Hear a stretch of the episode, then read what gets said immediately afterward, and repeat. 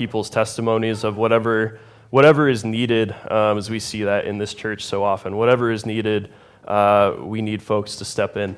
And the need was there, so I responded. He'd asked, he'd asked me at the beginning of the year, you know, do you want to, do you want to preach? If it's needed, sure.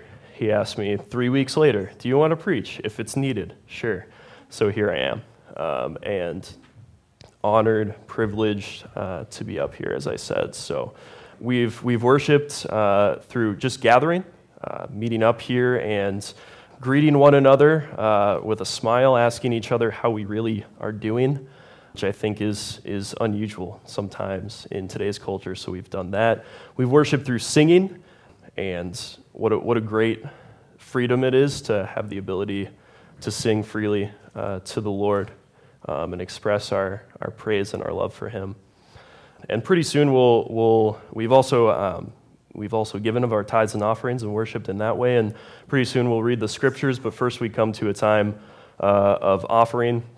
And I'm going to go a little bit out of order. This is Communitas Church. You are in the right place. So, uh, Mike Gary, the pastor uh, who I was talking about earlier, is uh, he's out, and uh, like I said, it's it's great to be up here. But uh, we move into communion, and communion is a very sacred time uh, we do it every week because of its um, sacredness. Um, it's, it's a time to remember what the Lord has done for us and remember that He shed His blood. He took all of our, all of our sins, um, every, every errant thought, every um, action that did not align with what the Lord wanted us to do. He took that so that we could be with Him because that's how much He loves us. And so in this time, uh, we'd like to take a quick time of silence uh, before we take communion. Um, and in this time, you'll be asking the questions of, of who is God the Father?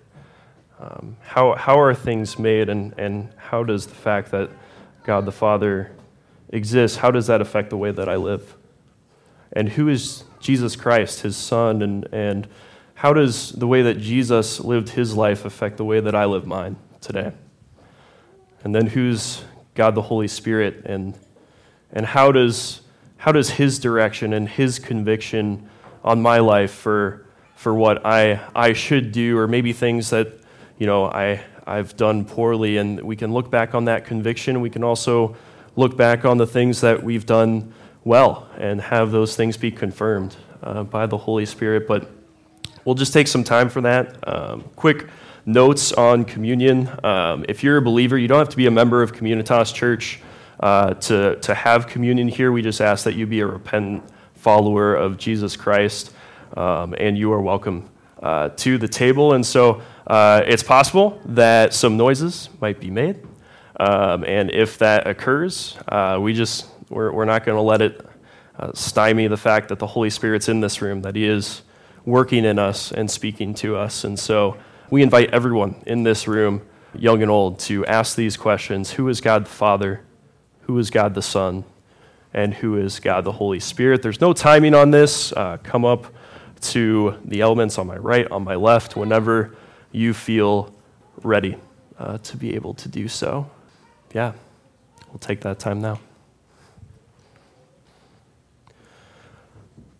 Sometimes in our culture, silence is deafening what it speaks to, the amount of people in this room all listening for what the Lord has for them.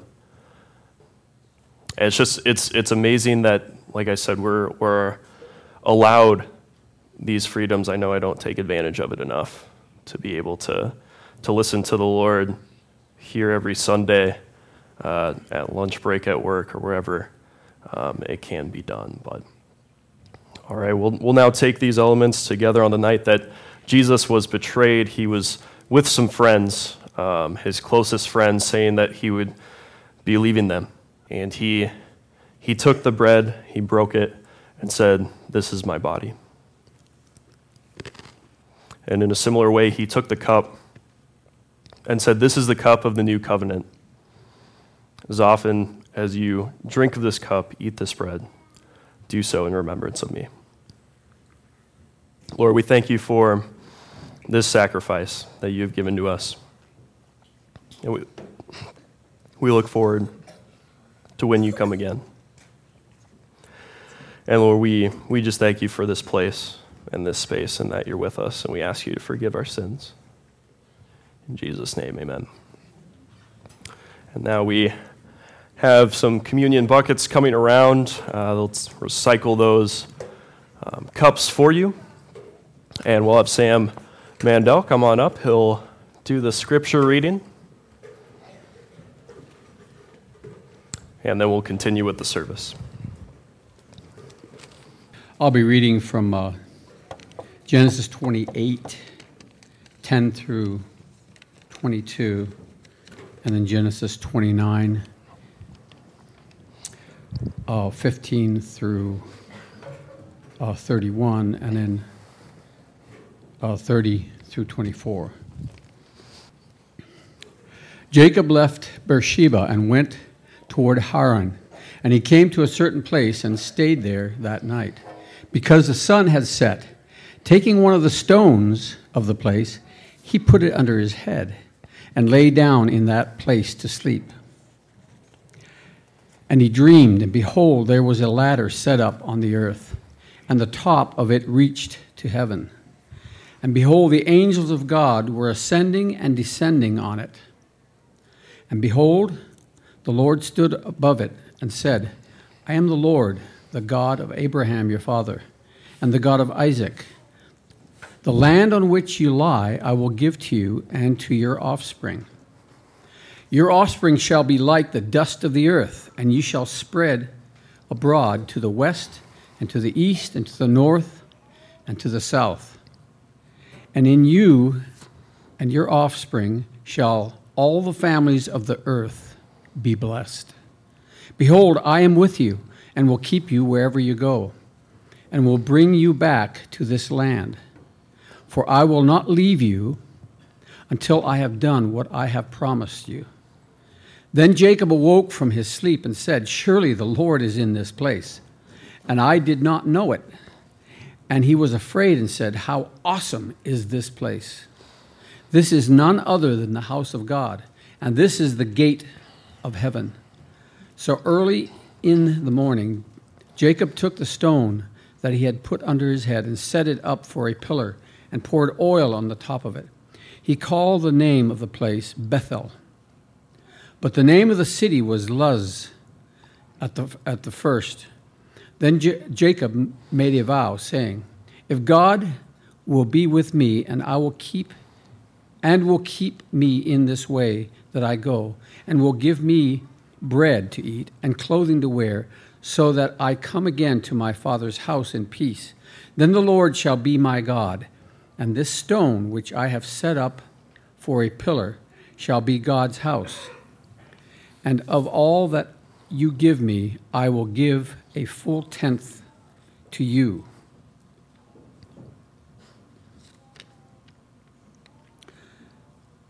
Twenty nine. 15 to 31. Then Laban said to Jacob, Because you are my kinsman, should I therefore serve should you therefore serve me for nothing? Tell me, what shall your wages be? Now Laban had two daughters. The name of the older was Leah, and the name of the younger was Rachel. Leah's eyes were weak but Rachel was beautiful in form and appearance.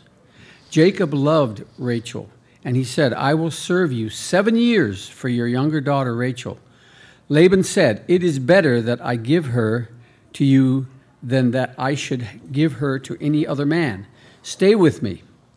So Jacob served seven years for Rachel, and they seemed to him but a few days because of the love he had for her.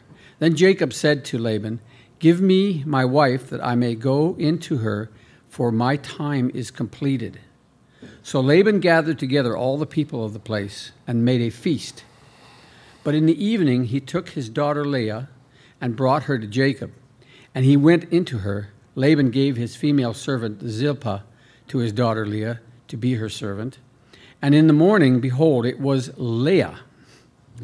And Jacob said to Laban, What is this you have done to me?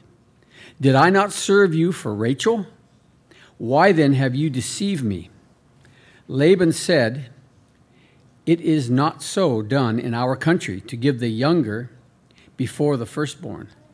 Complete the week of this one, and I will give you the other also in return for serving me another seven years. Jacob did so and completed her, her week. Then Laban gave him his daughter Rachel to be his wife. Laban gave his female servant Bil- Bilhah to his daughter Rachel to be her servant. So Jacob went in to Rachel also, and he loved Rachel more than Leah, and served Laban for another seven years. When the Lord saw that Leah was hated, he opened her womb, but Rachel was barren. Then on to chapter 30, starting with verse 1. When Rachel saw that she bore Jacob no children, she envied her sister. She said to Jacob, Give me children, or I shall die. Jacob's anger was kindled against Rachel, and he said, Am I in the place of God, who has withheld from you the fruit of the womb? Then she said, Here is my servant Bilhah. Go into her so that she may give birth on my behalf, that even I may have children through her. So she gave her him her servant Bilhah as a wife. And Jacob went into her, and Bilhah conceived and bore Jacob a son. Then Rachel said, God has judged me and has also heard my voice and given me a son. Therefore she called his name Dan. Rachel's servant Bilhah conceived again and bore Jacob a second son. Then Rachel said, With mighty wrestlings I have wrestled with my sister and have prevailed. So she called his name Naphtali. Then Leah saw that she had ceased bearing children. She took her servant Zilpah and gave her to Jacob as, his, as a wife. Then Leah's servant Zilpah bore Jacob a son.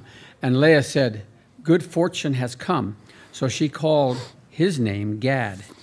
Leah's servant Zilpah bore Jacob a second son, and Leah said, Happy am I, for women have called me happy. So she called his name Asher. In the days of wheat harvest, Reuben went and found mandrakes in the field and brought them to his mother Leah. Then Rachel said to Leah, Please give me some of your son's mandrakes. But she said to her, It is is it a small matter that you have taken away my husband? Would you take away my son's mandrakes also? Rachel said, Then he may lie with you tonight in exchange for your son's mandrakes.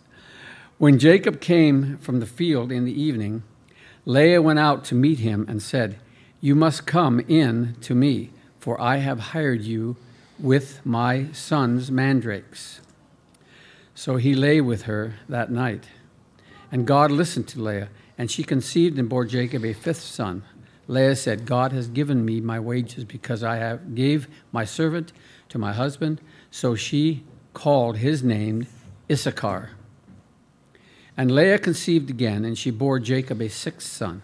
Then Leah said, God has endowed me with a good endowment now my husband will honor me because I have borne him six sons. So she called his name Zebulun. Afterwards she bore a daughter and called her name Dinah. Then God remembered Rachel, and God listened to her and opened her womb. She conceived and bore a son and said, God has taken away my reproach. And she called his name Joseph, saying, May the Lord add to me another son. Thank you, Sam. There's a lot to get through, but it's important that we did. So, at this time, uh, the kids can head on out to that door. And thank you to Sarah and Sadie, Karen and Luke, Chris, PJ, and Jason as bringing our kids up in the faith is an extremely important role. And Lord, we just pray that you would be back in those rooms, that you would speak and reveal yourself, your Holy Spirit, in that place.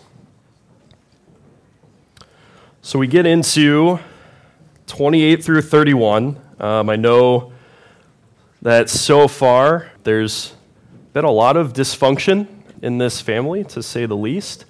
And it's, it's, it's amazing to see it time and time again. But I'd be remiss if I didn't introduce myself. My name's Andrew Pitkin.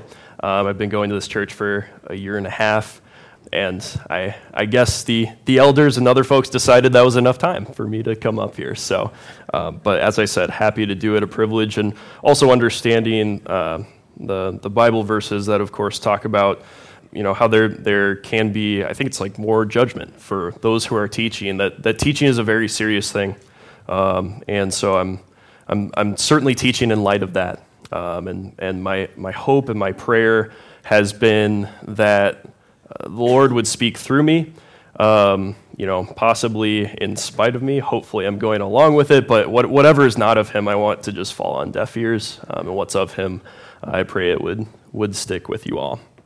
So we get right into it. Jacob is being sent away by Rebekah so that he's not possibly killed by Esau. That's kind of where we left things. Esau's his brother. And, you know, Esau's mad because his birthright's gone. He traded it for a bowl of soup.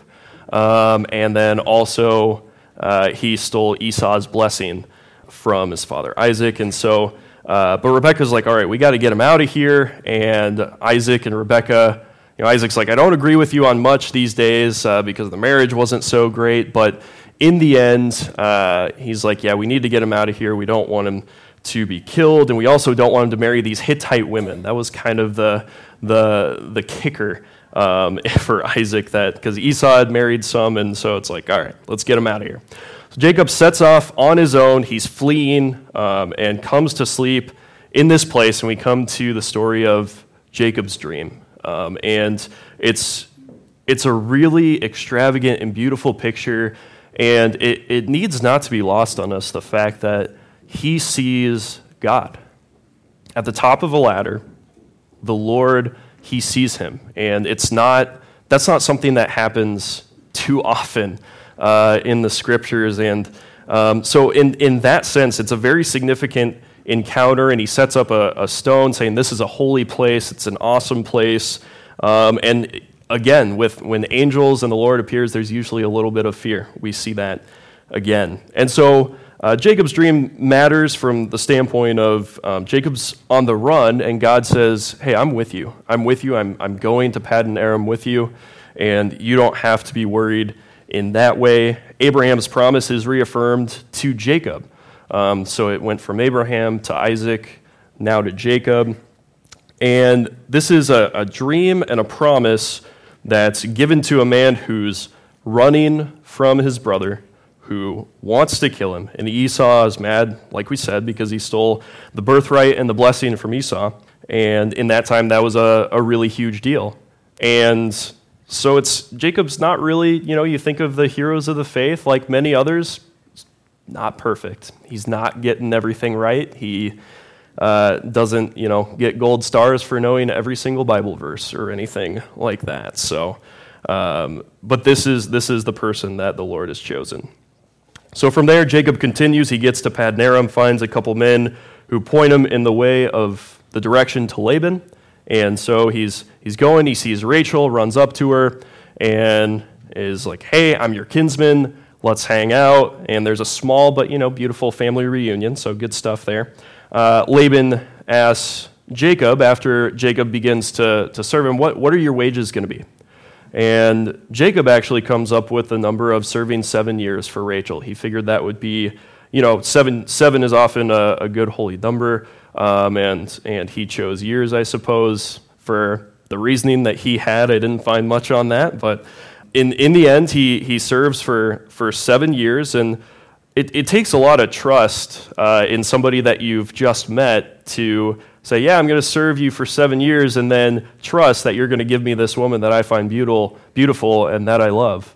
And so Jacob is, you know, he's, he's got a lot of interesting things. He's trusted some people on some things. His mother uh, told him to do the wrong thing in stealing uh, Esau's birthright. He trusted her. Um, he also puts his trust in his father Isaac when he's told that he should leave. Uh, and here he's going to trust another person, Laban, and he's going to serve Laban uh, in this situation for uh, Rachel. And so, uh, uh, an interesting, you know, just an interesting insight that Jacob is, is very trusting in general in his character.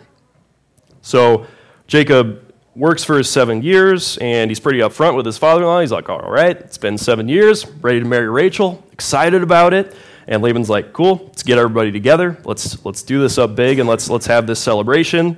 Um, I don't know if it was dark or you know if he was just that excited, but it turns out in the morning he finds out it's Leah, um, which is you know obviously not what he was expecting, and so Laban really betrays the trust of of uh, Jacob here, and in this you know of course he's going to go up to Laban and okay, what's the deal? I thought we were pretty clear on on what was going to happen here that I was going to marry Rachel and that everything uh, would be good to go.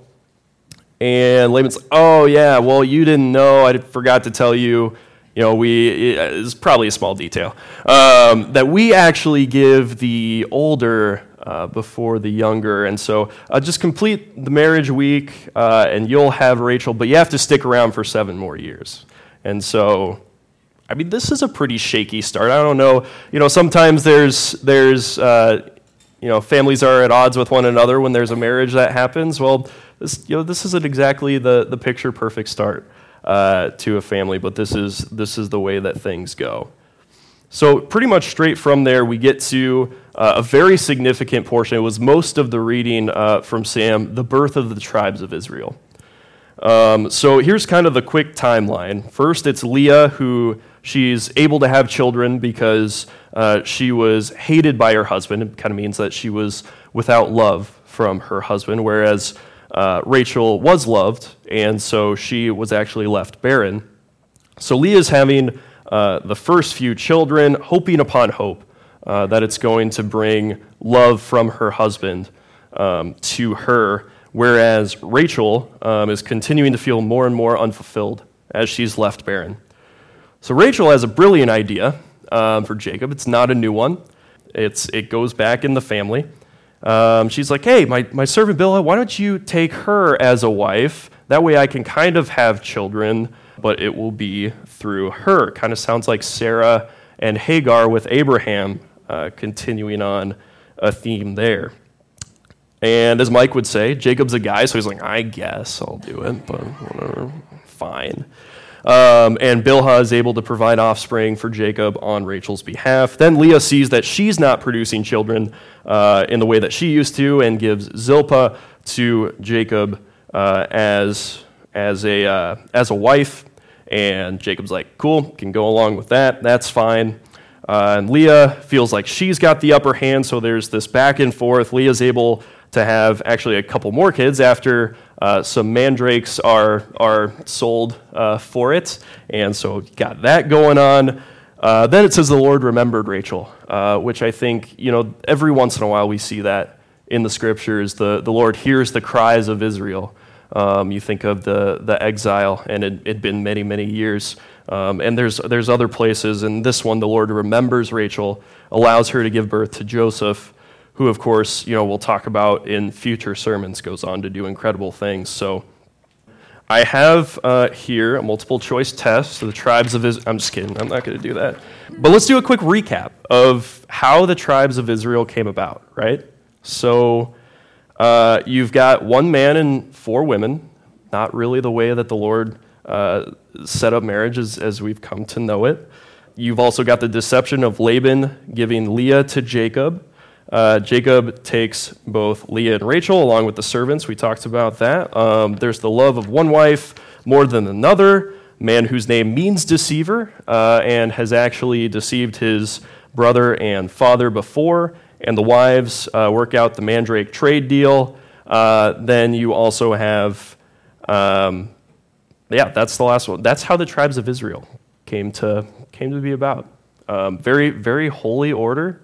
Um, and it's what the Lord has used, uh, which you can find very peculiar. Don't worry, we're going to wrap this up a little bit, and I'll, I'll make it sound a little bit better here pretty soon.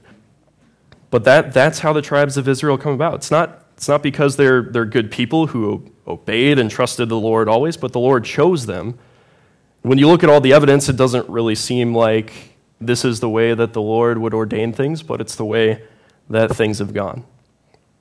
And so, moving on, uh, Jacob decides the time has come for him to get going back to his country, but he needs some animals. By this point, he's been with Laban for somewhere in between 14 and 20 years.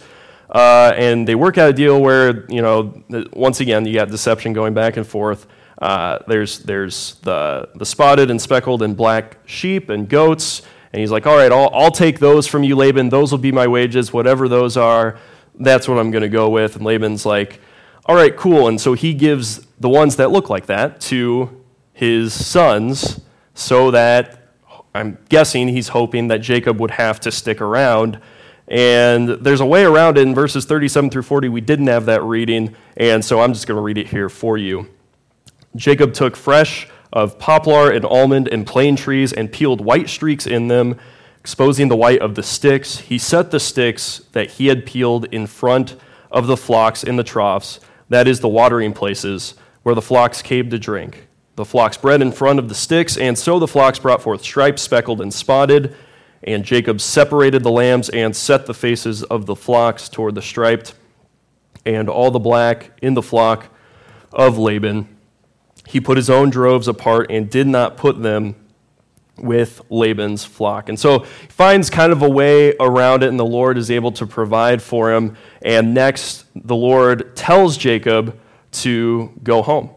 And yes, it's been 20 years, but Esau was raging mad. And he's told God, all that he needs to hear is God will be with him, and he's ready to go, which I find pretty amazing. Um, but that's that's again the trust that Jacob has in people. And this kind of one of the first ones where Jacob is putting more of his trust in God rather than people. We talked about him trusting his mother, his father, and Laban. Well, here he's trusting the Lord, and, and he's ready to go. So from there, he explains to Leah and Rachel, and they're like, all right, cool, we'll get out of here. He's not going to tell Laban. And Leah and Rachel both were like, we didn't get an inheritance because Laban kind of squandered it, so let's take the household gods, Rachel says, and that'll be good. Uh, not so much. Um, it ends up bringing Laban to, to come on after um, Jacob. He overtakes Jacob, and you know what, what ends up happening there is they, they kind of go back and forth, and he's not able to find the household gods because they're hidden by Rachel. And from there, they, they're going back and forth. You know, he says, Why didn't you, you set me out with, with more resources and things like that? Is what Jacob's saying. Laban says, These are mine. But then Laban also knows he's, he's not supposed to hurt uh, Jacob. He'd heard from the Lord on that. And so he says, He's probably starting to get pretty mad. This, this is my stuff. He just starts listing it off, and then he says, Okay, maybe we should just set up a covenant, uh, walk our separate ways, and not harm each other uh, on these sides of, of, of some rocks, a barrier basically. So that is what we're looking at for 28 through 31. Thank you for buckling up and getting through that. We're through it all. Now we get into a little bit of application. So um, you guys can pat yourselves on the back a little bit for that. But uh, I, I, think it's summed up uh, really well uh, in a commentary by John Goldingay. We've got it up here for you.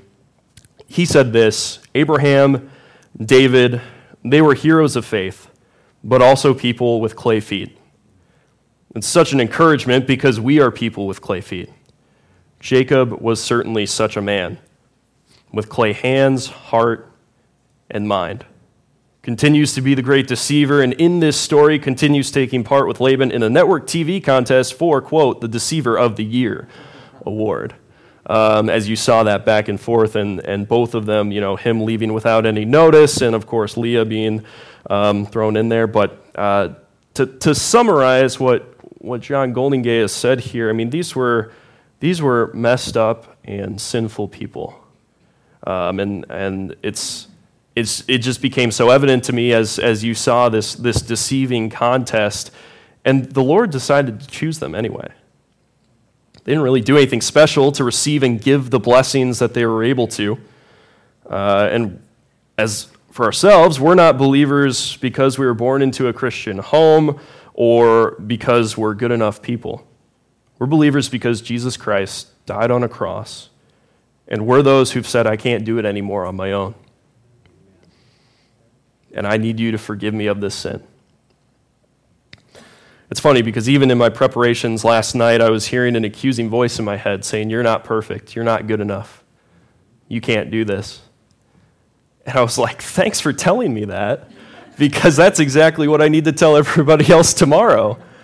You're going to hear that. And, you know, to a certain extent, it's accurate, but also the Lord wants to use us, the Lord wants us.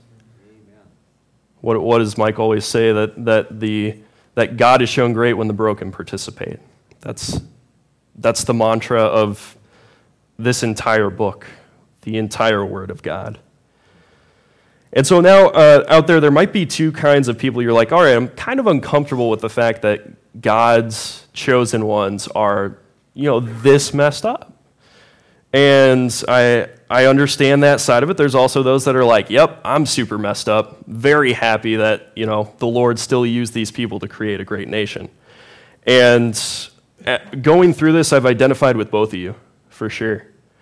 But now I definitely fall more on the side of, of the, just the comfort that this is a people that didn't have a lot of good going for them, and the Lord chose them anyway. Because when, I, when I'm slightly unsettled by uh, the fact that this is who the Lord has chosen, usually I'm operating out of a little bit of pride that, that I'm a pretty good person. And seriously, the Lord chose these wackos? It's like, no, you're, you're a wacko uh, is what the Lord says, and He's chosen me. And, you know, I mean, it's, it's important, though, because for those of you that are struggling with this, to, to not get down in your sin. I've, I've, had, I've had sin struggles where I, I can't get over them, and I'll be down for two or three days. And you know what happens when we're down? We're immobilized. And the Lord can't use us in that place. We're, we're paralyzed. And so we need to understand, yes, our sin, but also how he forgives our sin and redeems us so that when those things happen, it's like, yep, still human, continue living in the purpose that I'm supposed to. And so, first, I, I just want to go through a few points about why we want to be used by God. Well, it's how we're woven into God's love story for the world. I mean, think about that. There's there's not some distant God that we, you know, we, we burn things for, that we don't really know what he's like, just so hopefully we'll get something good. This is a God that wants to invite us into his mission and wants to use us and wants us to love those around us the way that he does. I really can't think of a better God than that. And when we are used by God, we also live with a more eternal purpose I don't know about you, but when I stop praying and reading the Word, uh, stop communicating with God overall, get into the hustle and bustle of life. If you stop me and ask me what I was living for, I'd probably say something, you know, very Christian-y of glorifying the God and worshiping, glorifying God and worshiping Him forever.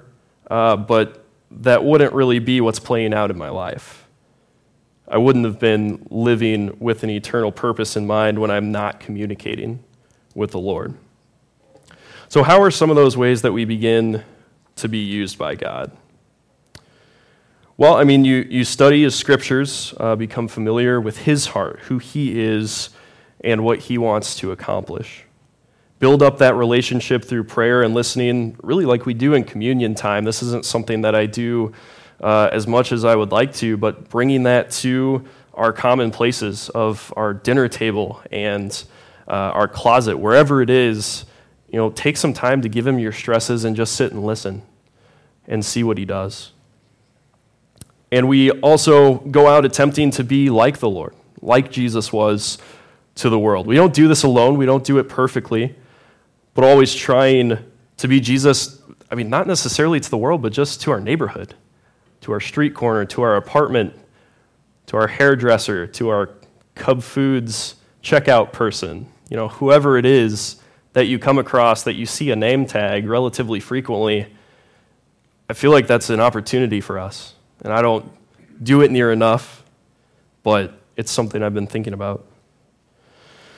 And as we saw from Jacob, another way that we can begin to be used by God is to trust that He knows what's best for us rather than what we think is going to be best for us. When Jacob was told by God to return to his home and country, where Esau may have been ready to strike him dead as soon as he stepped foot close enough, he said, How quickly should I go, Lord? What day do you need me by to be there by?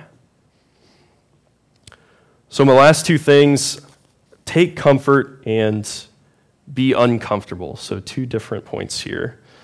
The Lord uses us exactly the way that we are. You can take comfort because the Lord will use a willing sinner to change this world, but also be uncomfortable because the Lord will choose you as a willing sinner to change this world today.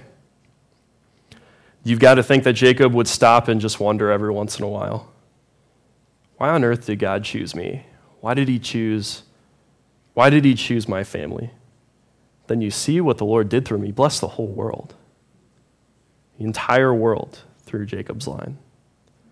Let it be the same for us who carry on that same Abrahamic promise since we're adopted into the family of God. Lord, we just thank you so much for providing opportunities for your glory to be shown. We pray that we would give you more and more of those opportunities, that we would just ask folks, what do you think about Jesus? Lord, I just pray that we would just have open hearts, that we would be willing sinners that come to you forgiven and ready to be used. In Jesus' name, amen. Thank you. Thank you. so much for sharing. Well, now I know I can preach a full sermon, so that's cool. Um, it's, always uh, it's always a joy to be up here and to see all these faces. I, I really do treasure every single one. So go now as those who are ready to be, be used by your loving Father. Go into this world, into Brainerd, into your neighborhood, and just say, Lord, I'm a willing sinner. I'm ready to be used by you. Lord, we just pray that this next week we would see you all over the place. We love you in Jesus' name. Amen. There'll be some caffeinated beverages and simple carbohydrates in the back. We'd love to chat with you for a while. Sorry I'm making fun, but you know, I love them.